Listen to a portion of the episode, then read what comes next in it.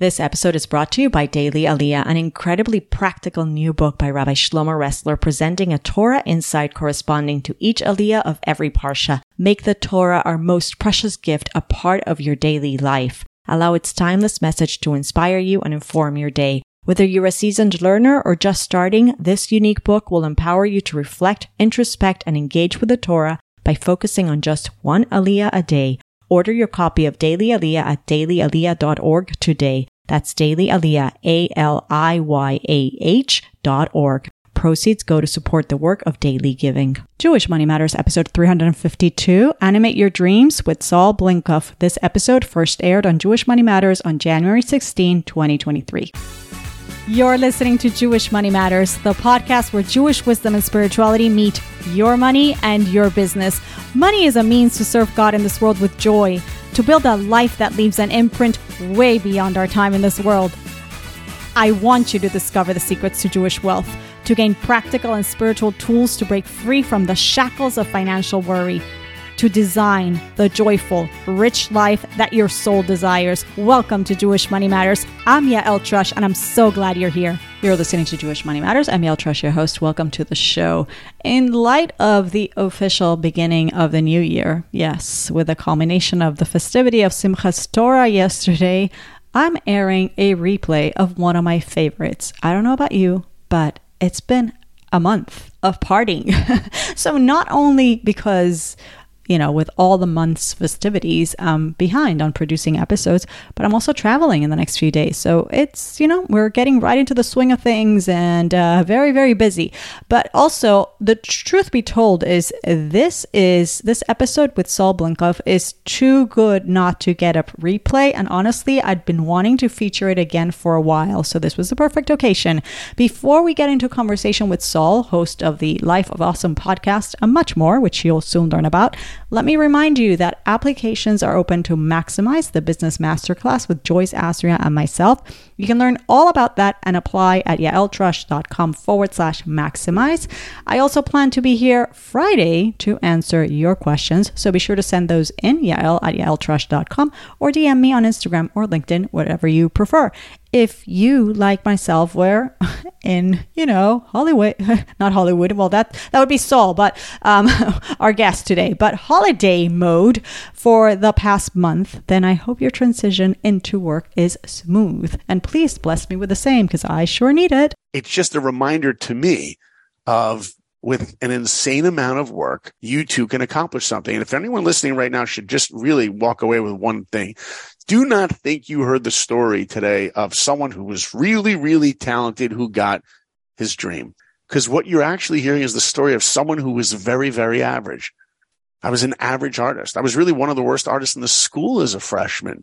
Mm. But I'm telling you, if I could accomplish that, then those of you listening could accomplish a hundred times more because nobody wakes up great at anything. We're talking about making dreams a reality today, not in a woo woo way, but in a real actionable way. You just heard from Hollywood filmmaker and animator Saul Blinkoff, who achieved his childhood dream and more with an insane amount of work. Except that's a simple way of putting it, because as you'll soon hear, it's not just an insane amount of work, it's so much more. It's an attitude, it's a perspective. You're listening to Jewish Money Matters. I'm Yael Trusch, your host. Welcome back to the show. Have I got an episode for you today? Saul shares how he got to become a film animator and film director, working for many high profile clients, including Disney, DreamWorks, Netflix, and Amazon. Practical tools for success, both for those of you who have the dream, as well as for those of you who haven't the faintest idea what you want to do when you grow up. Which one are you? Listen up. And if we follow the dream, what about the money? Saul answers that and more with a fabulous sprinkling of Disney movie and Jewish lessons that we hope will inspire you to action. In addition to his career as a Hollywood filmmaker, Saul is a motivational speaker and the host of the podcast Life of Awesome. I didn't do as bad as I thought I would on my Disney trivia. Let's see how you do. Here's the super awesome Saul Blinkoff.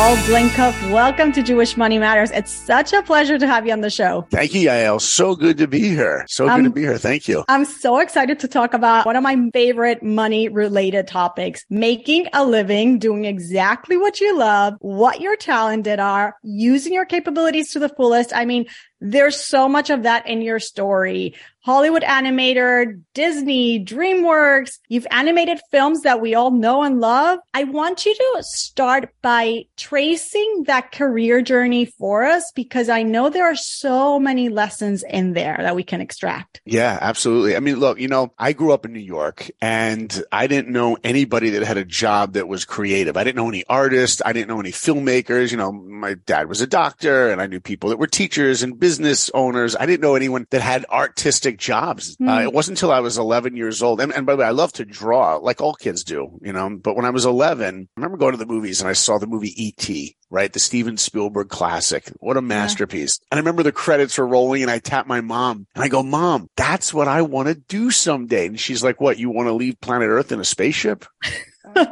I went, no, no, no, no, no, no. I want to be a filmmaker, a movie maker.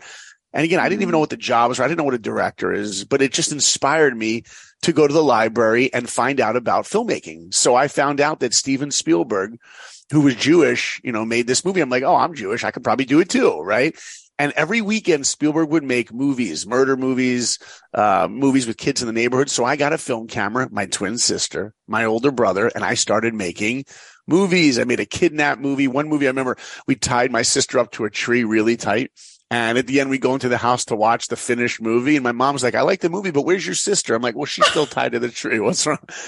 So, you know, look, Yael, I knew I was going to be a filmmaker. That was my dream until I got to high school. And somebody came up to me in high school one day and they're like, what are you going to do when you get out of high school? I'm like, well, I'm, I'm going to be a mm-hmm. filmmaker.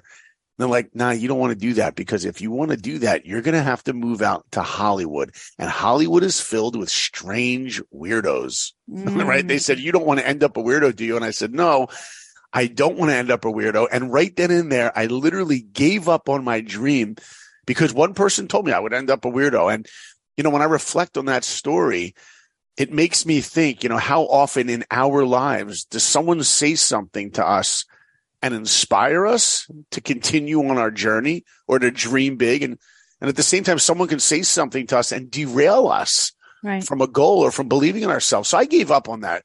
I wasn't going to do that. My parents like, so what are you going to do? I'm like, well, I'll go back to being an artist. And, you know, thank God I have very supportive parents and they hired an art teacher to come to our home and teach me to draw from life. I'll never Mm. forget. She said the first day, she said, Saul, drawing is about seeing. Drawing is about developing your eye to look at the world a certain way. She was amazing. And by the way, um, she had me draw people at cafes, restaurants, bus stops, always drawing from life. And I, I remember bringing her my drawings together and she's like, well, I like your drawings, but all the people you're drawing, they don't have hands. Why, why is that? Did they not have hands in real life? I'm like, no, no, they had hands. She goes, well, why didn't you draw the hands? I'm like, well, because it's hard. She goes, oh, okay, good. Guess what your homework is? Every night before you go to bed, you're going to draw your hand from a different position. And I did that. And in six months, I got really good at drawing hands. And, and she just taught me just one of the most valuable lessons of life is so often a lot of us stray away from the discomfort of things that we don't do well. Mhm. And she taught me the mindset of getting out of our comfort zone with the goal to make the thing you don't do well, make it your strength. Turn your weakness into your strength. What an amazing teacher she was. And everyone listening, by the way, you know, no matter where you are in life, we all know where our strengths and where our weaknesses are. Right. You know what separates greatness from good? It's it's the idea of I want to turn those weaknesses into strength. So she was an amazing teacher, and I was going to be an artist. And then Yael, I went to the movies and I saw another movie that changed my life. I saw the movie. Here, I'll test your Disney knowledge. Okay, Oh gosh, I'm gonna fail miserably. we'll do some Disney trivia. Right? I'll hum the song and see if you know it. You ready? Yeah. Ah, na na na na na na. I- na. No. I want no. I want. All right. How about this? How about this? I'll sing part of the song from different Okay. songs if you got it. Ready? Here we go. The seaweed is always green. Yeah, I was gonna say Little Mermaid. There That's you go. like hesitating, but yes, that was gonna be my first. Yeah. See, you okay. hesitated. So you got to get out of your comfort zone. Yes. See? Lesson right there in real life, people applying In it on the life. podcast. That's right. So I went and I see the Little Mermaid, and I remember the credits are rolling. I tap my mom, and I'm like, "Mom, that's what I want to do." She's like, Mm. "What? You want to fall in love with a fish?" I'm like, "No, I want to be an animator at Disney because you see, animation combined my two passions: my love of filmmaking, my love of drawing. Put them together." Animation. And plus I found out that Disney had a studio in Orlando, Florida. I don't have to go out to LA. Oh yes, so we checked. We Right. crossed out, becoming a weirdo. That's right. So there I was, junior in high school, and I knew exactly what my dream was. My Mm. dream was to become a Disney animator. I just had one problem. I had no idea how to do it. You know, so often I meet people and I'll ask them, what's your goal?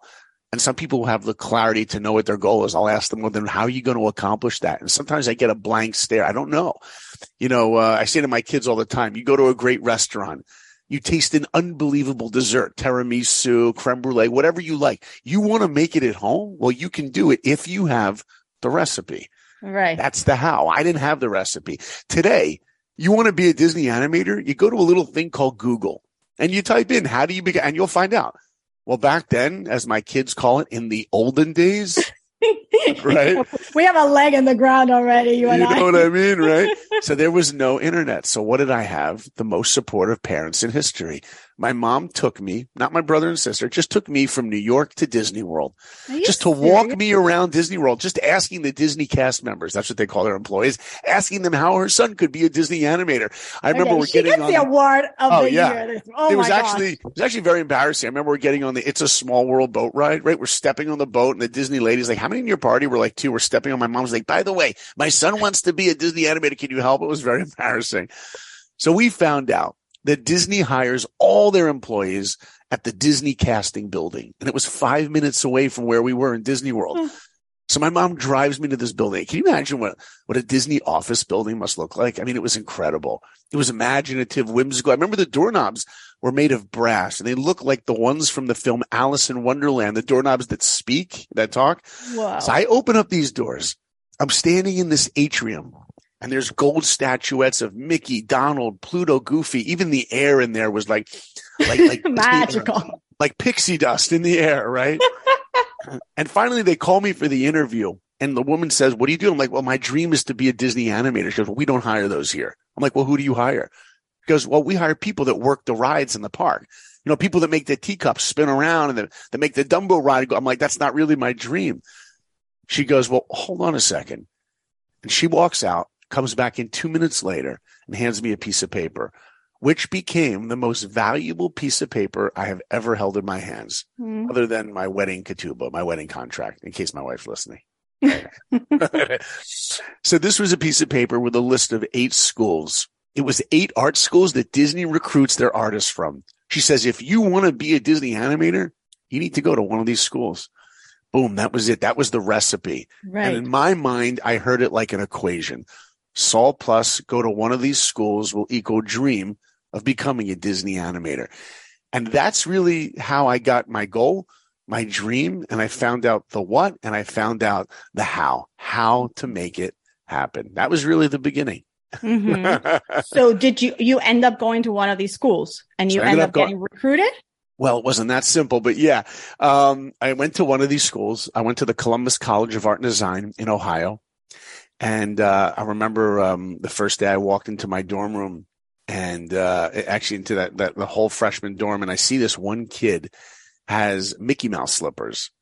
Okay. And I'm like, what kind of college kid wears Mickey Mouse slippers? You know, like the big yellow feet that Mickey, right? Yeah. I think one of my kids has those. And okay, honestly, I have them, but don't tell me. um, so I remember seeing this kid has Mickey Mouse slippers, and I'm like, he's got a Mickey Mouse bedspread. He's got a Mickey Hmm. Mouse telephone, Mickey Mouse lunchbox, Mickey Mouse clocks in the room. Oh I mean, it was literally Disney World in a room. It had every Disney poster on the wall. I see in the corner, he's got a sketchbook. So I open up that sketchbook and it's pictures of Mickey Mouse drawings, Mickey Mouse hands from all these different expressions. And I'm like, I never drew Mickey before. I was intimidated. Now the guy wasn't in the room at the time. I'm just kind of looking through his stuff, which is probably not a good thing, but I did. and um, I turned to leave the room and I bump into the guy whose room it is. Uh-oh. Oh, busted. Busted, right? So I look at him, I go, Hey man, I'm sorry. And he looks at me and he says, How are you doing? Oh, he has a I Mickey Mouse voice too. Yeah, yeah. And I go, I'm good. What's your name? He says, My name's Jason, but people call me Mickey Mouse Jason. I'm like, They call you what? He goes, Mickey Mouse. I'm like, I heard you. You have a Disney nickname. He's like, What? You don't? I'm like, No. I go back to my dorm room. I get on the phone with my mom and I'm like, Mom, if I'm going to fit in in art school, I need Disney stuff. I was surrounded by Funny. Disney nerds. Everyone knew everything about Walt Disney. What's his middle name? What's his wife's maiden name? Like, Oh, oh, I this is hysterical. crazy. And you know, it wasn't until like a week later there was a um, an assembly for the entire school. Whoever wanted to go, because a Disney representative was coming from Walt Disney Feature Animation to our school to give a presentation to what Disney's looking for in their portfolios. And this guy must have been over 70 years old, one of the original animators on Sleeping Beauty. Incredible. To me, it was like looking at Walt Disney himself on a stage. and the guy stands on that stage. And before he makes his presentation, he looks out to us and he sees everyone there. And he goes, How many people, how many people in this room want to work at Disney? And I'm telling you, every hand went up. And there must have been over 500 students, every freshman, sophomore, junior, and senior. And he goes, Just so you know, out of the 500 of you in this room, maybe, just maybe, four of you will ever work there. That's how competitive it is. Hmm. And I remember when he said that, I thought one thing. I wonder who the other three are going to be. Wow. Because look, in life, you know, we either believe in ourselves or we don't. I mean, really Right. deep down, like deep down, not what we post on Facebook or Instagram Right. or what we tell people, like deep down, do you really believe in you? And at that point, maybe I was naive. Maybe I just had supportive parents. I really did believe that I could do it one day. Then he says, if you want to get into Disney, got to get the internship. No internship, no Disney. And if you want the internship, you need a portfolio filled with Mhm. hundreds of drawings of humans and animals from life. No cartoon characters. And especially he goes, no drawings of Mickey Mouse. And you can see Mickey Mouse Jason in the back, right? Slouching in his Oh. chair, you know, oh, Never. boy, you know, but to me, the equation was building. First, it was Saul go to one of these schools will equal dream. Now it's Saul plus a portfolio of figure drawing and anatomy, humans and animals from life will equal dream. So I start drawing nonstop. I remember that first week in school, I met this guy named Andy, and this guy was like the hardest worker in the school. He was a mm. freshman. He was the best artist in the school because the guy never stopped drawing and he became my best friend. And you know, I'll tell you, just me being friends with someone like that made me a better artist because who we choose to be friends with, who we choose to associate ourselves with actually affects who we become. Their values become my values. And sophomore year, I get my drawings together and I put them in a portfolio. And look, you know, I didn't expect to get in the first uh, time trying, but I just wanted to get my portfolio out there to Disney. I sent it into Disney and I waited. And I get a letter back on Disney stationery. It's got like a gold leaf Mickey embossed, right? My name is printed on the front. I was like, wow, the Disney company knows I'm alive. My name is on this envelope. I open up the envelope. It says, Saul, thanks for sending your portfolio, but unfortunately you didn't make it. All right. So I got rejected. Look, I, like I said, I didn't expect it. I remember I actually put that letter up on my, my wall. People were coming into my dorm room. a Wow, motivator? Yeah. People are like, Blinkoff. The Disney company knows you're alive. You're so lucky. It was awesome. Another year goes by, drawing nonstop. And Andy and I, one day, I'll never forget, we went to the zoo with like 15 other students. And, you know, if you have to draw animals, you got to draw them from the zoo. That's where you go. And Mm-hmm. it was one of those days. I don't know if anyone listening lives in the cold weather. I'm talking like bitter cold, freezing. It was one of those days. We all get to the zoo and we go right into this cafe and we get hot chocolate and coffee and tea because it's freezing out there. After about two minutes, Andy and I sharpen the pencil. We go out there and we're trying to find an animal to draw. You know, Yael, sometimes you go to the zoo and you, you want to see a lion, but he's like hiding behind the rock. You know, like, there's a tail, but like you never know what you're going to get. Right. So this one day was amazing. We get to the elephants and there's this elephant just pacing back and forth in the exact same place, doing the exact same movement which is the greatest gift you can give someone who's studying movement and animation to have an animal repeat that same movement over and over again was awesome. So Andy and I stood there freezing, walking back and forth, following this elephant, doing all these drawings of the poses of the tusk. It was amazing. Afterwards, we go onto the bus and I'm showing him what I drew and he's showing me what he drew. I'm like, wow, dude, that was awesome. And I see one of these other guys and I'm like, dude, we never saw any of you at the elephants. What animals were you guys drawing? The guy looks at me and says, we weren't drawing any animals. None of us ever left the cafe. I said, what do you mean you didn't leave the cafe? He goes, well, we couldn't leave. I said, what do you mean you couldn't leave? Why couldn't you leave? He says, because it was too cold. I was like, boom. Right. I'm telling you, that was the greatest moment of my life because in that moment, I knew that I would outwork all the competition. Right. And if anyone listening thinks for a moment, think about anything you want to accomplish in life that you want to be not good at, not great at, but you want to be awesome at. Mm-hmm. Anything in life that you want to be awesome at is going to take an insane amount of effort. Mm-hmm. And you know what it means? Discomfort, sometimes struggle, often pain you know, put on a Netflix documentary about someone that inspires you, whatever it is, Steve Jobs, Michael Jordan, I don't care what it is, whoever inspires you in your life. You know what they all have in common? They, they went through an insane amount of pain. Look at a couple that you think have a perfect marriage. Right. You, you know what their Works. secret is? Work, right? That's Work. it. How much are you, are you really willing to put in? So Andy and I get those portfolios together and we send them into Disney and mm-hmm. at this point, everybody in the school knew if there's two people that are going to get into Disney, it's going to be Saul and Andy because these guys outwork everybody. A month goes by. I get a call one day and it's Andy on the phone. Like, hey man, what's up? He's like, Blinkoff. Did you hear? I'm like, no, what? He goes, I just got a call from Disney. I'm like, yeah. And he goes, I got the internship. Mm-hmm. I'm like, you got it. That's amazing. He's like, but you didn't hear it, did you? I'm like, no, but they could be trying to call me right now. We got to hang out. We didn't have call waiting back then, right? right. I hang up the phone. My mom comes in the dining room. She's pacing. I remember I was home in New York during that time. During that, it was like winter break. And my mom was like, they didn't call. I'm like, I pick up the phone. I'm like, mom, there is a dial tone, right? You have been paying your phone bill. She's like, yeah, right. So you know what happens? I can't stand the waiting. I pick up the phone and I dial the head of Disney myself. Who does oh. that? Well, I did because when there's something you want in your life, you will do anything yeah. to get it you know, yeah, when I grew up in New York and I was a huge Michael Jordan fan, uh, unless he played the Knicks. When he played the Knicks, I didn't like him. I wanted the Knicks to win, but he always destroyed us. I think five times in the playoffs over the years. But one game, I must have been 12 years old. I'm standing next to the court before the game, watching Michael Jordan, the rest of the players just warm up. And my older brother's next to me. I said to my brother, Jay, I'm going to walk out there and go shake Michael Jordan's hand. He's like, you're not going anywhere. Before he could finish Watch that me. sentence, it's true story. I walked out on the court and I shook Jordan's hand. And I looked up to him and I said, hi, Mr. Jordan. And he looked down at me and said, quote, yo, how you doing? End quote. You know I walked out there? By the way, I never washed my hand ever. You know, still has that sweat from number 23. But you know why I walked out on that court? Because when there is something you want in your life, you mm. will do anything to get it. So I called the head of Disney. I said, yeah. hi, my name is Saul. I want to find out about the internship. He goes, oh, Saul. Yeah, I have your name on a list here. I'm like, really? Andy goes, yeah, you didn't make it. Oh, I was like, what? He's like, yeah, you didn't. I'm like, what about Andy? He goes, yeah, he made it. You didn't. I was like, oh, okay thanks. And I hung up the phone. And that was a moment that was bitter and sweet, right? Sweet. I was very happy for my best friend, but bitter because my dream was shattered. And I went back to school.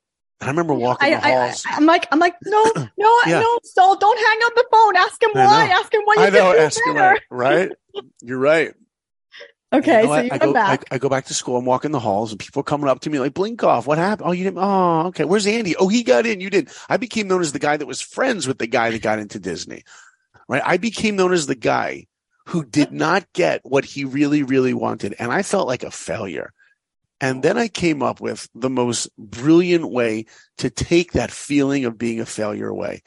And for everyone listening, just think for a moment if there's anything in your life that you are striving for, that you mm-hmm. dream for, that you have the clarity that this is the most purposeful, meaningful goal that you have. And if you want that goal and you fail and you fail like a, and you feel like a failure, you do what I did and the feeling of being a failure goes away in a second. You know what I did? What? I gave up. What? I gave up. Yeah. Instead of becoming a person that doesn't get what he really, really wants, I took away the want. I gave up. And you know what? Reality set in. Reality was Andy was an awesome artist and I was just average. Okay, I worked hard, but he was a natural. He was gifted. He was amazing. And I was just me. You know, each one of us wakes up every day and we have this, you know, shoulder angel whispering into our ear, telling us you can have a great life. You can have a great marriage. You can be a great parent. You can find your soulmate. You can change the world. There's nothing you can't do. But, but then there's the other side, that hmm. shoulder devil telling us, who do you think you are? Right. Who are you? You're just average. This? Who are you to do this? Who are you to even think about it? And I listened to that voice and I gave up on my dream. That was it until two weeks. Two weeks go by. A friend of mine calls me up and says, Saul, I got tickets to go see a movie. You want to go? I'm like, I'm not really in the mood. He's like, but they're free tickets. I'm like, oh, okay, I'll go. right? Someone offers you free in college, you take it. So I go to the movies and I'm watching this movie. And sometimes, you know, you see a movie at the right time in your life. It just mm-hmm. speaks to you. And I see this movie and at the end of this movie, there go my goosebumps right now. Tears are streaming down my face, not choked up, crying. Cause I'm watching a movie and it was a true story I was watching. This is a true story about a guy who had a dream to play football at Notre Dame. He was a high school kid, mm-hmm. wasn't athletic, was five feet tall. The movie's called, you know what the movie is? Mm-mm. It's called Rudy. Have you ever heard of that movie? I think so. Sounds vaguely familiar. Yeah. What an incredible true story. This guy, he dreams of getting a Notre Dame. You know what happens the first time he tries? Rejected. 2nd mm-hmm. time, rejected. Third time, rejected. But fourth time, you know, if you look at the movie poster for the movie Rudy, it says on the poster when dream when people tell you dreams don't come true, tell them about Rudy. He gets in. And tears are streaming down my face because I'm thinking if an unathletic kid like that could get into Notre Dame with an insane amount of hard work, then what I thought was an untalented artist could get into Disney with an insane amount of hard work. And I mm-hmm. vowed to never give up again. And then the next day, I called up the head of Disney again. I got him on the phone. I love I the chutzpah. Oh yeah. I got him on the phone. I go, excuse me, can I ask you a question? He goes, who is this? I'm like, yeah, this is Saul Blinkoff. He goes, yeah, so I told you, you didn't make him. Like, yeah, I have a question for you. How close was I? He goes, what do you mean? I'm like, well, how many students did you pick from how many portfolios? He goes, well, let me check. He says, we picked 17 students from over 3,800 portfolios around the world. And you made it to number 20. Whoa. Three. That's it. Wow, that close. I was three away. Do you know how many times in our lives we could be so close to achieving our goal? We feel we're miles away and all we needed to do is push just a little bit more. Mm-hmm. And then I asked him the million dollar question, which you said five minutes ago. What did I ask him? What do I need to do? Why didn't I get in? Right. What do I need to do? What's missing from my work? We're that takes a tremendous amount of humility, right? Right. Right. I'm willing to learn. Just uh, why? Why not right. get in? Tell me and I'll do it. Exactly. Because we're all going to fail in life. Right. At, at, at, what? At everything we try. Mm-hmm. With everything we try. We're that, not that's failing, how you learn. We're not growing. that's right. We're not failing. We're not growing. Boom. You heard it from Yael. That was such a great quote. I love that. if you're not failing, you're not growing. So he said, you got to work on this. You got to work on more perspective and stand on a stool and draw the people from above and get. And I'm like, great. Thank Amazing. you. Amazing. I go back. I work on my portfolio constantly. And, uh, I remember I had an interview from the same guy who came to our school years earlier, who came on the stage. He came to right. look at portfolios and I show him my portfolio. He's looking at my drawings and, uh, he's like, I love your drawings. I want to send it to Florida to the Disney studios for the next round of review. And I'm like, thank you. But before I hand him the portfolio, I'm clutched on it, and so is he. And I'm in a tug of war with this seven year old man. He's like, Saul, what are you doing? He yanked it out of his hands. I said, let me ask you a question before I give you this portfolio. You told me you like my work, but let me ask you, when do you actually need the portfolio in Florida? He's like, well, not for two more weeks. I'm like, great. Let me have it. I'll send it to you in two weeks. He goes, why? I'm like, because any drawing I do tomorrow has to be better than every drawing that's in this book. Yes. And if I have two more weeks, I could do better work. He's like, no problem. He's like, send it to me. I'm about to walk out of the room and I'm thinking to myself, wait a minute. I got an animator from Sleeping Beauty who oversees all work. of Disney animation in the room with me. Before I leave the room, I go, excuse me, one more question. He goes, yeah. I go, any ideas what I could do to make it better? Mm-hmm. You see, of course, when we fail, of course we need to hear ways that we can grow. Guess what? Even when we succeed, you can still grow. Right. There's no such thing as perfect. Right. You know, I tell this to my kids all the time. You got an A on an essay. Great. Does it mean you're perfect? No, ask the teacher. I know I got the A, but anything else that you want me to know? Anything I could do better? So before I walked out, he goes, yeah, you know what? You should work on this in your portfolio. You should work on drawing effects like water, rain, fire, smoke. I'm like, great. That's the answer key. Right. So I go back and I start putting more drawings together. As a matter of fact, I did something crazy, Al. Are you ready for this? Yeah, what'd you do? I took the entire portfolio, all those drawings that I'd worked so hard on, I put them under my bed. I said, yeah. you know what? What if this portfolio doesn't even exist? Because you know what I don't want? I don't want him to get the portfolio in the mail in two weeks and go, "Oh, Saul, nice guy from Ohio. I remember this drawing. remember, oh, look, he did the the water drawings. I told him the fire. It's not what I wanted because that's what he was expecting to happen. Uh-huh. Instead, I sent him an entirely new portfolio. Can I actually create an entirely new portfolio in two weeks? And that is exactly what I did. Because what I wanted to happen is him to go, Oh, Saul, nice guy from Ohio. Wait a minute. I never saw that drawing. I never saw that drawing. But he did a whole new portfolio. Because then when I'm showing him my work, I'm showing him something much more. I'm showing him me. I'm showing him my work ethic. and if you want to walk away with anything, from this interview, people, anyone listening, you could forget everything I've said in the last 20 minutes. It's fine. Except for Yael's amazing quote, that failure is how we grow. You don't forget that. This is the next thing you don't want to forget. Always exceed expectations. Yes. Two words, exceed expectations. They want you there at nine o'clock. You get there at 850. Mm. They want 10 problems solved. You do 11. Mm-hmm. My wife calls me, is like, honey, can you go to Trader Joe's and pick up some fresh basil? I'm making sauce. I come home, I hand her the basil. It's exactly what she was expecting. What if I take out the other hand? I go, oh, by the way, picked up the dry cleaning, yo. Mm-hmm. Boom, exceed expectations. Right. You have that mindset for life, you're going to do okay. you know? So I send the portfolio in. And a week later, I get a call from my buddy Andy. He's like, You're not going to believe this. I'm like, what am I not going to believe? He goes, They just built a brand new wing on the studio for the next interns. I'm like, Really? He's like, Yeah, you deserve to be there. I'm like, Thanks, man. He goes, You know what else they did? I'm like, What? He goes, They built a basketball court just for the Disney animators. I'm like, Really? He's like, You deserve to play on that court. I'm like, Thanks, man. Anything else? And he goes, Well, there is one more thing. I go, What? He goes, They put up a piece of paper with a list of the next interns. I'm like, Yeah, and? And he goes, you're on the list. Aww. I'm like, what? He goes, dude, you did it. I'm like, thank you. Oh my, he's like, what are you thanking me for? You did it. I hang up the phone. I go over to my tape player. Some of you under the age of 30 don't know what tapes are. They played music, right? And at the top of my lungs, it's the circle of life and it moves up, right? I remember picking up the phone. I dialed my mom. Can you imagine how fast I dialed her? And she could hear it in my voice. She's like, honey, did you do it? I said, no, mom, we did it. Oh my. We did this. Mom, you took me to Disney World. Mom, you took me to this school. You took me that. But this winter, you can stay in New York because I'm going to the happiest place on earth. And I ended up at Disney on the internship. the first film I worked on on the internship uh, was the film Pocahontas. Wow. This is this is BF before Frozen. Mm-hmm. And uh, I'll never forget the very first scene I ever got to draw in that movie was a very dramatic scene where Pocahontas is talking to to John Smith in the forest at night. And Kocoum is the Native American guy she's supposed to marry. Well, he finds out she's talking to someone else. He's not very happy about it. He walks through the forest at night.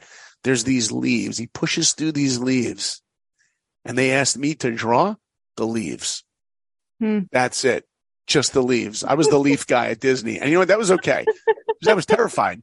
You do a drawing of a leaf on a piece of paper, it's this Can't mess big. that up. But on a movie screen, it's a 50 foot leaf. It better be a good leaf. I remember I took his Xerox of that leaf drawing. I sent it home to my mom. She tells everyone in the community, my son draws leaves for Disney. She's so proud, right? She puts that leaf drawing on the refrigerator with the rest of my artwork growing up. anyway, I eventually did get to work on the character Pocahontas herself. Eventually, the Hunchback of Notre Dame, Mulan, Tarzan, uh, became a director years later. And thank God, get to live my dream every day as a filmmaker, doing what I love, living my passion. Um, but you know, you don't just wake up with the goal and go, Hey, I want to do this and get it. You have to go through the struggle and the pain. And I'll tell you, when I when I first saw my name in the movie Pocahontas, you know, it's like no one in the world will ever look at a movie credit and, and follow the name of anyone other than like the parents or the spouses or the kids, right? right? It's not for anyone else. But when I saw my name in there, and even when I tell it to you right now, there's no fame that comes with getting your name in a movie credit, unless you're like Steven Spielberg, right? No one knows the names. It's not, it's, there's no fame there. It's just a reminder to me of with an insane amount of work, you too can accomplish something. And if anyone listening right now should just really walk away with one thing, do not think you heard the story today of someone who was really, really talented who got his dream. Because what you're actually hearing is the story of someone who was very, very average. I was an average artist. I was really one of the worst artists in the school as a freshman.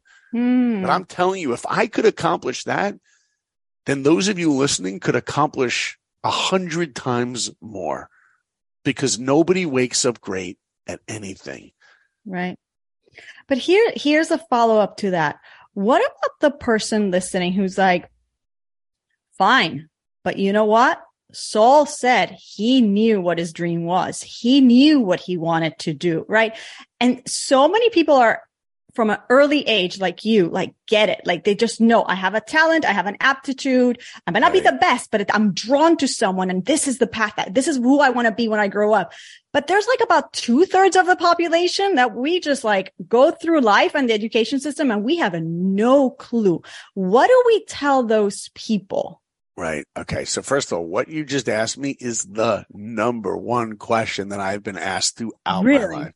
So mm. you're absolutely right. You're, you're, you're, speaking for the unsilent majority.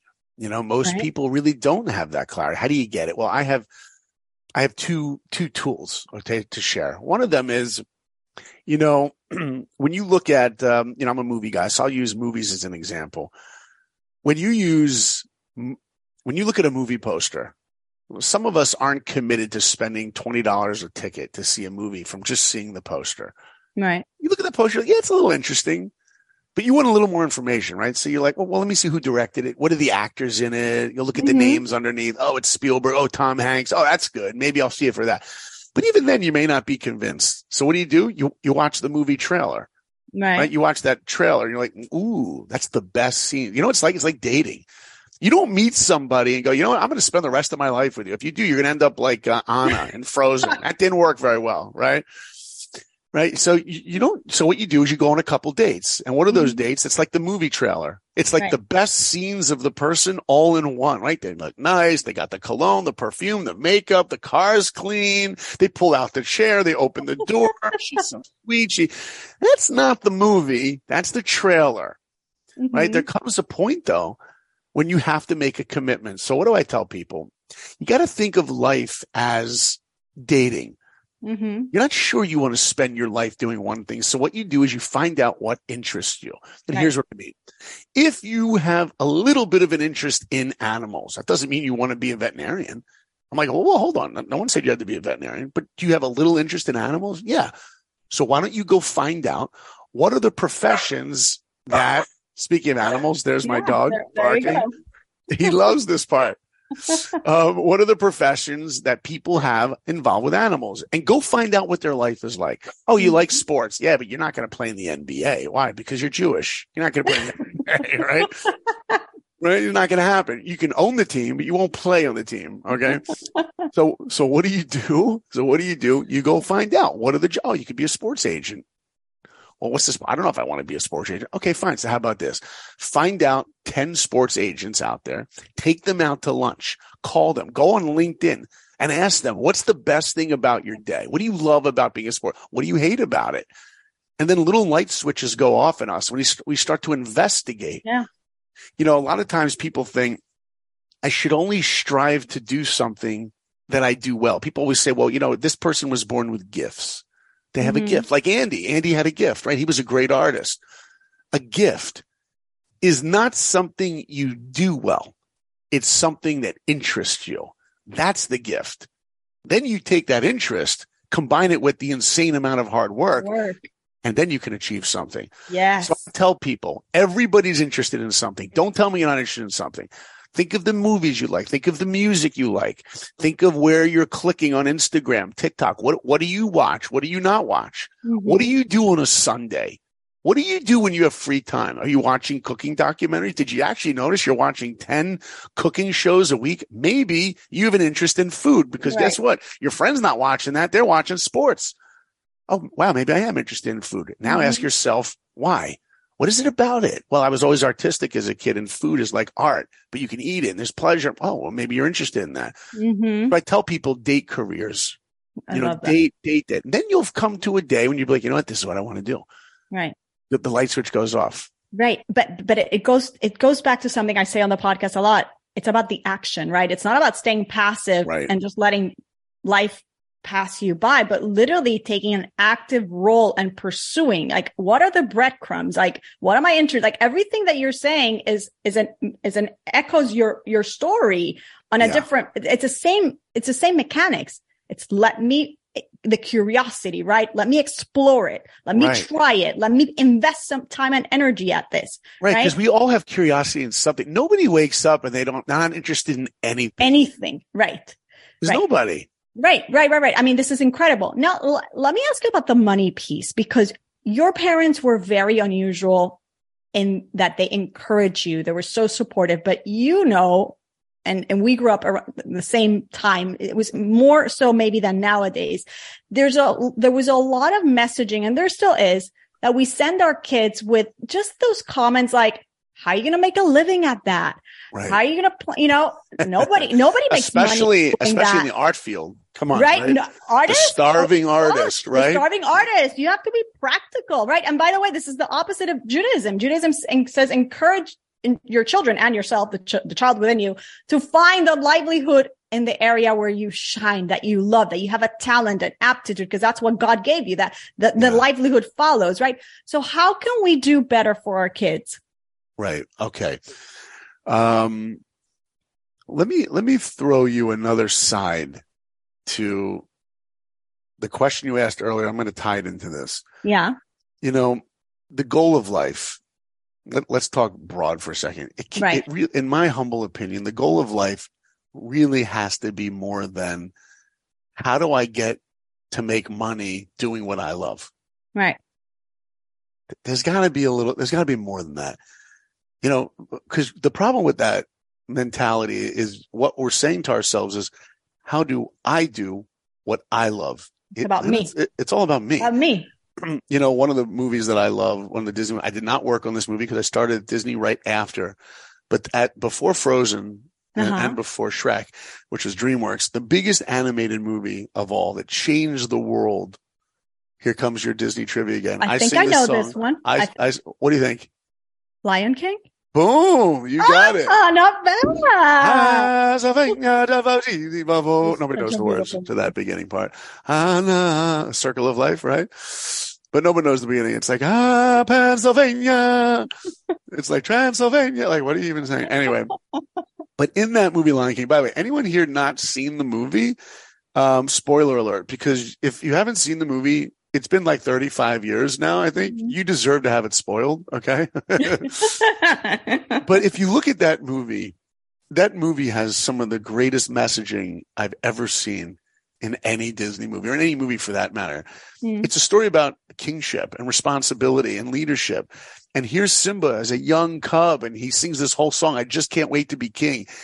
And his father's like, Simba, there's more to being a king than getting your way all the time. And mm-hmm. Simba's like, there's more. like, what could be better? and something happens to dad. Yeah, what happens to dad? He, he gets hurt. No, he gets wounded. Is that what happens? Um, he gets the worst kind of hurt. He's called murder. He, di- he dies? He dies. gets I mean, it killed? is a Disney Yeah. movie. They always kill off a parent, Yeah. you know. Yeah. Okay. Right? Remember Nemo? They killed off mom. yes. Yes. Yeah. Oh, that was so sad. Bambi, they Oh. killed off mom. It's a Disney movie. By the way, you ever see how many Disney movies there's no moms? You ever notice that? Little Mermaid has no mother. Belle, Oh. Mm-hmm. Beauty and the Beast, no mother. Aladdin, no mother. Bambi, look what they did to his mother. right. So that's another discussion. We'll talk about the part two of why the, the, the behind the scenes on why there's no moms in Disney movies. But yeah, in Lion King, Simba wants to be king, thinks being a king is I can do whatever I want. Dad dies. Simba goes off into Hakuna Matata world. Remember? Mhm. Hakuna Right. Yeah, yeah. Now it's coming back to me. Yes. Run yes. run right. And what does Hakuna Matata mean? It means no worries for the rest of your day. No worries. Who wouldn't want to live a life like that? No worries. Bitachon. That's right. He goes and lives there and it's like the Garden of Eden. There's lush waterfalls and flowers. It's beautiful. He's got everything you could ever want. He's living in a jacuzzi. It's like Hawaii. It's Mhm. amazing. Towards the end of the movie, who shows up to see him? Nala, the girl Mm. he used to hang out with. But now she's grown up and she comes back to him. She's like, Simba, I can't believe you're alive. You got to come back with me. He's like, what do you mean come back with you? Look where I live. I live in Garden of Eden. I'm in Hawaii. It's beautiful. Hakuna Matata. She's like, maybe I didn't make myself clear. Scar, your uncle, has taken over everything. And if you don't come back with me, everyone's going to die. And you. Are responsible. Then you know Hmm. what he says? Hakuna Matata. I'm staying right here. And she leaves him. He's left alone. Rafiki comes, the baboon, hits him on the head. He sees in the clouds his father. Remember who you are. Oh, yes. Right? And Simba goes back, defeats Scar, and it becomes the biggest animated movie of all time. Not because we loved movies about lions, but because that movie gives us a message. You know what real greatness is? Waking up every day with one mindset. How do I take responsibility for the world? Mhm. You know what the goal of life is? Yeah, you should take your passions. You love art, you love cooking, you love sports. You have a passion. It lights you up. You're excited about it. Take that passion and say, how do I use what makes me unique to impact humanity? Right. You know, Winston Churchill has the most incredible quote. So beautiful. He said, we make a living by what we get, but we make a life by what What we give. Right. You know, the thing we have to tell our kids is, especially our, you know, I have four kids and I have two of them, three of them are Me teenagers, right? Mhm. You do. And I have two of them in high school and they're figuring out what am I going to do? And I keep reminding them, yeah, find what love, what you love, find what lights you up, but perhaps put that aside and think, where is there a, a crack A in the- in the, problem.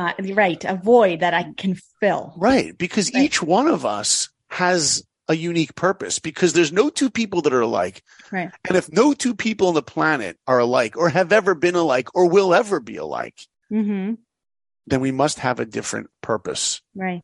you know, there's a great woman, Margaret Mead, had an incredible quote she would tell her kids. She took her kids by the hand and she said, Don't ever forget that you are created unique and special, just like everyone else. Mm. All right. See, we think being unique is have to be better than everyone. No, you already are unique. You know who you're in competition with? There's nobody. no competition. Yourself. That's, That's it. it. Just with That's you. Just And that's the only thing getting in our way is us. So the Mhm. thing I tell parents all the time is, and what I remind myself is you want to encourage your child because you want to encourage them to find something they love and something that will motivate them with purpose. Right. Because if you do that, you will get something much sweeter than a life of happiness. If you ask 99% of the world, what do you want in the world? They're going to tell you, I want to be happy. I want to be happy. But there's something so much sweeter than How's that happy. going for people? Yeah. Because by the way, what makes you happy may not be what's good for you. right. Believe me, there are people out there right now doing things that are not good for them and they're pretty happy about it.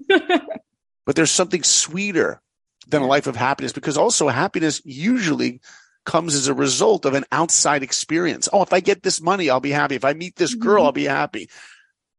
True happiness shouldn't be contingent on anything outside. It's a mindset. But Right. sweeter than a life of happiness comes from a life of meaning. Mm, Yes. Meaning, wake up every day and go, I want my life to mean something. And it Right. will from only one thing focused on how do I impact the world, take responsibility for the world? How do I use my passions to make a dent in the world? That's something that. Steve Jobs said. He goes, I just want to make a dent in the world.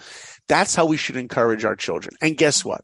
If you do that, if you focus in on the clarity of what you love to do and how you will utilize that to impact another person, you'll make money.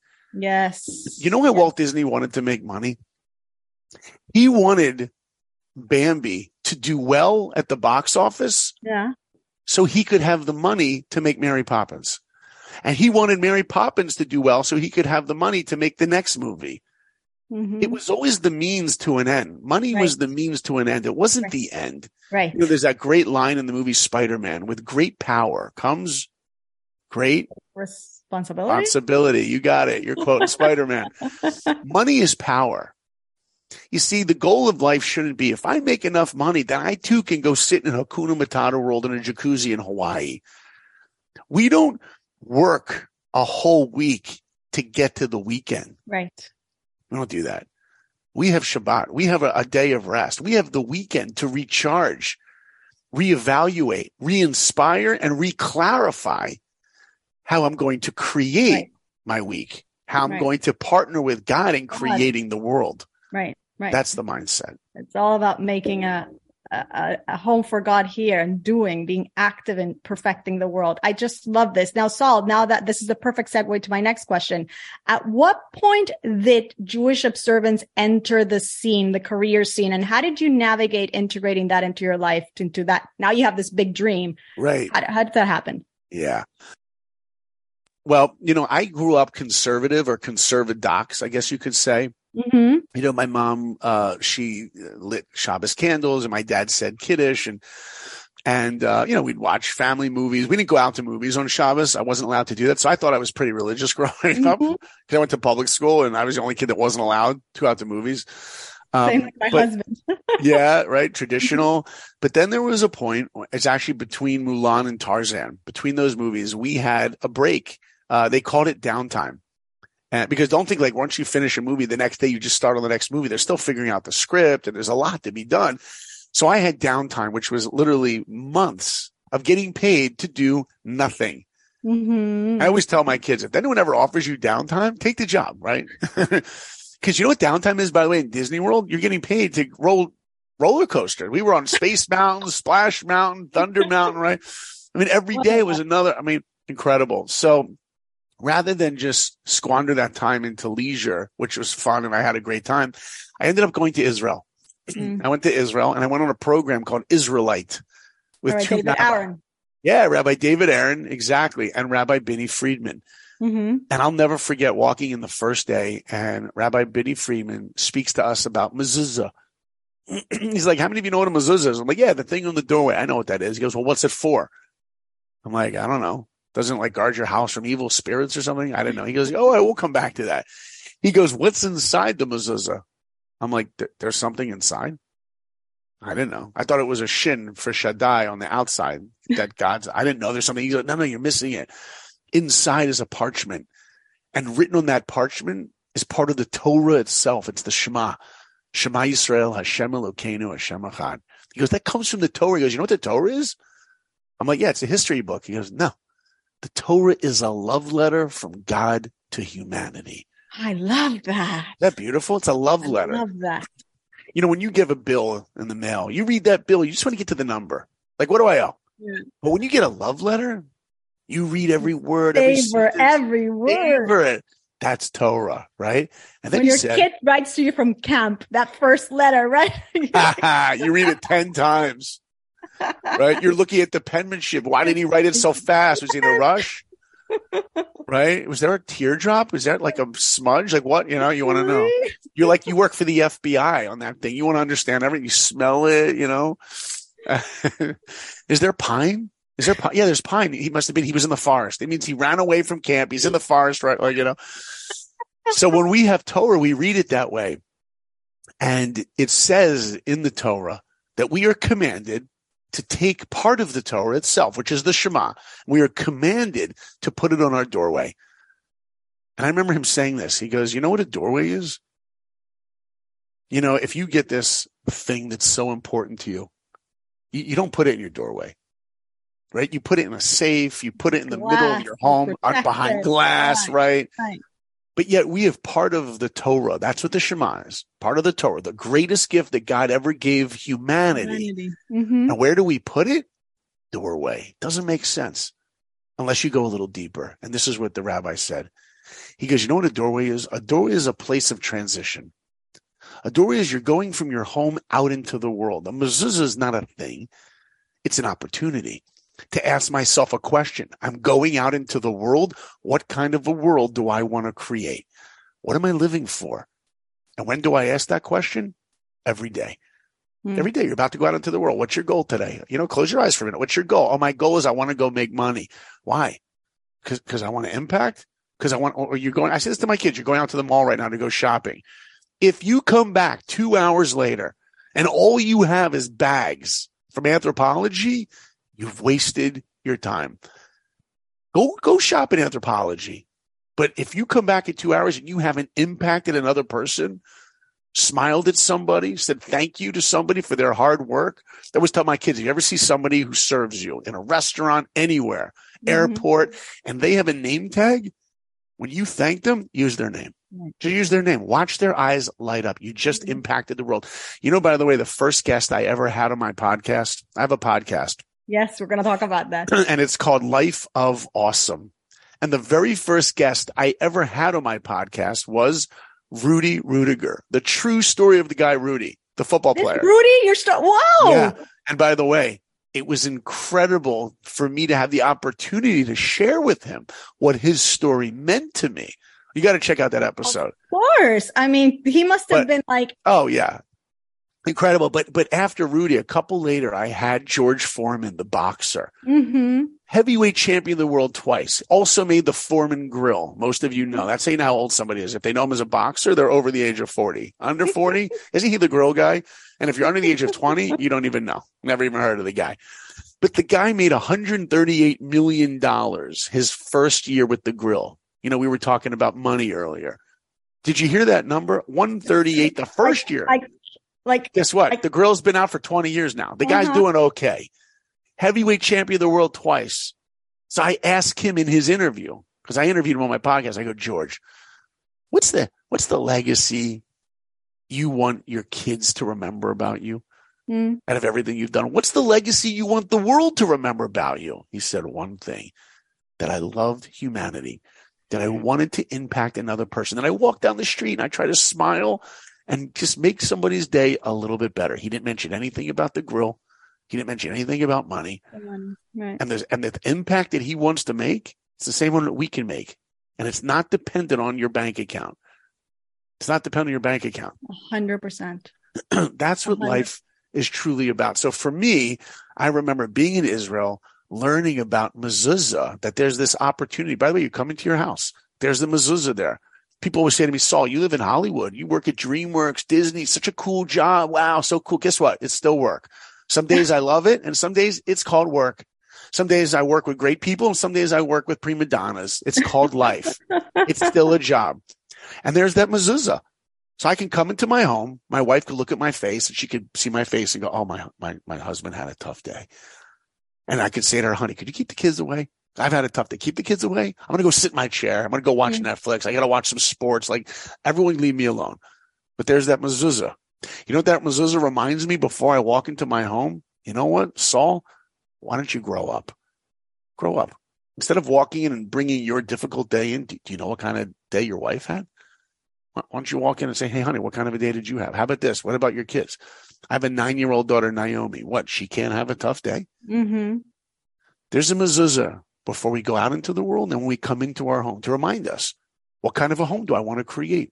What are the values I want to have in my home? Why do I need a partner to help me create a home? I had no idea there was meaning like this in Wow. these mitzvot. And I remember the last day of my program in Israel, I said to the rabbi, I go, Rabbi, I never learned this growing up before. I never knew this. He looks at me and he says, Saul, it's not what you know. It's what you do with what you know. There you go. So I remember leaving that trip and I knew very clearly no longer did I want to be Jewish. I wanted to live Jewish. Mm. And I go back to Disney. I become a director. And I'm the first day on that movie as a director. I'm directing a Winnie the Pooh movie and Winnie the Pooh Springtime with Roo in the movie. The first day I have a drawing of the hundred acre wood where Winnie the Pooh lives. And if those of you that know, he lives in a tree. He's got a little doorway, and whatever. Yeah. And I have to look at the drawing and approve it before it can get to the color department to be painted. So I'm looking at this drawing and everything looks good. And I sign the bottom of it. It approves it. Everyone leaves the room.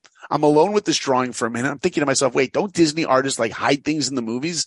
I'm going to hide something. You know, they sometimes draw things to hide like their names and stuff. So I sharpen the pencil. I go over to Winnie the Pooh's house and next to his doorway, I drew in a mezuzah. Are you kidding me? I put it in the movie. Now he's not Winnie the Pooh. Awesome. He's Winnie the Jew. the next movie I directed, Kronk's New Groove, is the sequel to Emperor's New Groove. I'm reading the script. I said, Kronk gets married. I'm like, this is great. I'll give him a chuppah.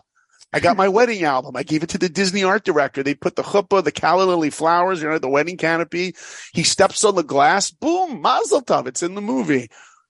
And today, you know, people say to me, how do you incorporate living an observant Jewish life in a Hollywood life? And it's like, how do, how can you not? Right. know, on a Tuesday or a Wednesday, I come home from work. I get a phone call. I got to get away from the table. I'm in the car with the kids. If I get a work call, they all, shh, daddy's on a work call. Shh, quiet. But I come home Friday. I shut that phone off. I shut that computer off. And my kids, they don't know that daddy's home. They know daddy is home, hmm right? I got Shabbos to ground me. Judaism is, and it's my identity. Right. It's my lens for looking at the world. World. I live in a Mhm. town where many people go after that little gold statue. Right. Oscar. I'm going after something much different. I'm going after meaning. Mhm. And I ask myself every day, how do the projects I work on impact the world? How can I put Jewish values in the world? I'm not just a filmmaker. I'm a Jewish filmmaker. Mhm. And for those of you listening right now, whatever profession you are, put the adjective Jewish in front of it and see how it changes your mindset. And how should it? Right? That's how I try to live. And if Which- and if we can tap into that, we can go from good to great and from great, hopefully, to awesome. Awesome. Which brings us to your podcast. So you That's have a right. podcast. You're doing speaking all over the world. You have this other career, which again is all because you know that you have impact to leave. I, Right? you know what? I'm a I there's a drug that I am totally addicted to, and it's What? called impacting others. right. And I can never get enough. I, I, know exactly what you mean. When you see when you see a person, you're speaking to someone and you see them light up hmm with themselves. You know, I tell audiences, you're right. I, I do travel the world speaking. And one of the things I tell communities all the time is if you leave this talk that I'm about to give and you're like, wow, Saul is really inspiring, then I've wasted my time. Yeah. If you're listening to this podcast right now and you're like, Saul is really inspiring, who cares? My wife and my mother can tell me how great I am. The goal is for me to say something that can show you how inspiring you are, to Mhm. empower you You. because we are all unique. We all have a dent to make in the world. Mhm. You know, and I hope that every one of you listening closes your eyes at some point today and digs deep inside yourself and listens to that voice inside you to believe in yourself. And it sounds like a cliche and it sounds corny, but there's nothing stopping us. Just like Yael said, nothing's getting in our way but us. Yes. And if you have a good marriage, turn it to great. And if you have a great marriage, turn it to awesome. Mhm. If you if you think you're a good mother, a good father, become a great mother and father. How? Find the tools, find the steps. Become a better person. At the end of the day, the truth is really, I, I really do think, and I, I mean this sincerely, there's only really one goal in life, and that's to grow as a human being. Right. That's Right. the greatest battle. Right. You know, a lot of us can spend our time making lists of how everyone around us should change. If you're married, believe me, you have a list of how your spouse should change. If Mhm. you're a parent, believe me, you have a list of how your kids should change. If you work for an employer, believe me, you have a ex- list of how they should be treating everyone differently. Mhm. Do you have a list for how you should change? Because at the end of the day, the one person you actually can control is you. You. Right. Right. It's that story of Susha, Reb Susha of Annapolis, right? In his Right. deathbed, right? I'm Right. not scared. They're going to ask me, why weren't you Abraham? Why, why weren't you Moses? They'll ask me, Susha, why weren't you Susha? Yeah. Saul Blinkoff, this was amazing. Tell everybody where we can find you, the podcast, your website, everything, all the things. Thank you. Um, first of all, just a special thank you to you, Yael, for having me, spending your time with me. You asked amazing questions. And, you know, what I love about this interview is seeing your expressions, seeing your face. Like you really inspired me on this.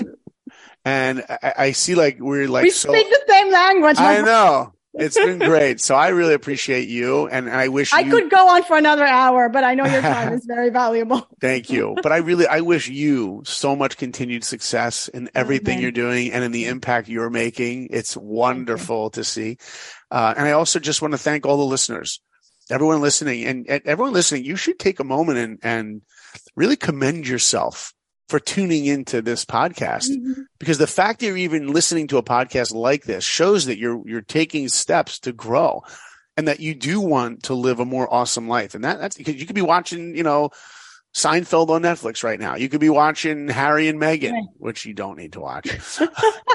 There's so many things you could be watching and wasting your time with, time. but you're coming and you're saying, how do I use the YouTube? How do I watch podcasts, lit podcasts to grow? That's amazing. So I thank you all for your time. And also, I'll also say, you know, it's, it's one thing to, to feel inspired, but it's another thing to live inspired. Right. Where's the action piece? Right. The action. Yeah. So Right. if there's anything you've heard in this episode, if it were me, I would write it down. Mhm. Like listen to it again, write down certain things you hear and try to turn them into tools. Right. Find those tools. If you, if you're listening, you're like, you know, I want to be more patient with my kids then go f- find tools to become that. You need those action steps because you'll hear something one day and the next day you'll be like, I don't remember what, what they said. Yeah. You got to find tools and ways to make it happen. Um, and if you want to, if you, if you do want to follow me and I, I appreciate you inviting me to share. So, um, I have my website, saulblinkoff.com. From there, you'll have access to my podcast, Life of Awesome. Um, also my speaking. And also I'm just starting, uh, next week. You'll have to look for my life coaching arm of what I do. So yeah, private one-on-one and there'll be some group life coaching. So I'm starting that as well, which is very exciting. Just uh, trying to find more ways to make more impact. And my animation and everything is on there. So you can check out saulblinkoff.com. Also, I'm on Instagram, Saul Blinkoff, Life of Awesome. You'll see me there. Thank you so much for having me. And you're awesome. And just to recap that point that Saul just made, if you heard anything today that Saul said, that I said, anything from this conversation, don't let it be just inspiration. Take it to action. Take something. What am I going to do next? Because neither Saul or I want you to just be inspired. We want you to like literally bring it down to reality. So with that, Saul, you're awesome. Thank you so much for this incredible interview and for your time. Thank you so much. Thanks to Saul for stopping by. You can find him at saulblinkoff.com, on Instagram at Saul Blinkoff, and his awesome podcast, Life of Awesome, anywhere you're listening to this show. I bet you're super inspired after listening to Saul. And so if you enjoyed this conversation, head over to the Apple Podcast review and rating section on the app on your phone and leave a review. I'd love to hear from you. This, as you know, is one of the best ways to help the show continue to grow, reaching a lot more listeners who are looking for the Jewish outlook, the practical and the spiritual tools that Judaism offers us to build a rich life in every sense of the word. Have an awesome day and a great rest of your week.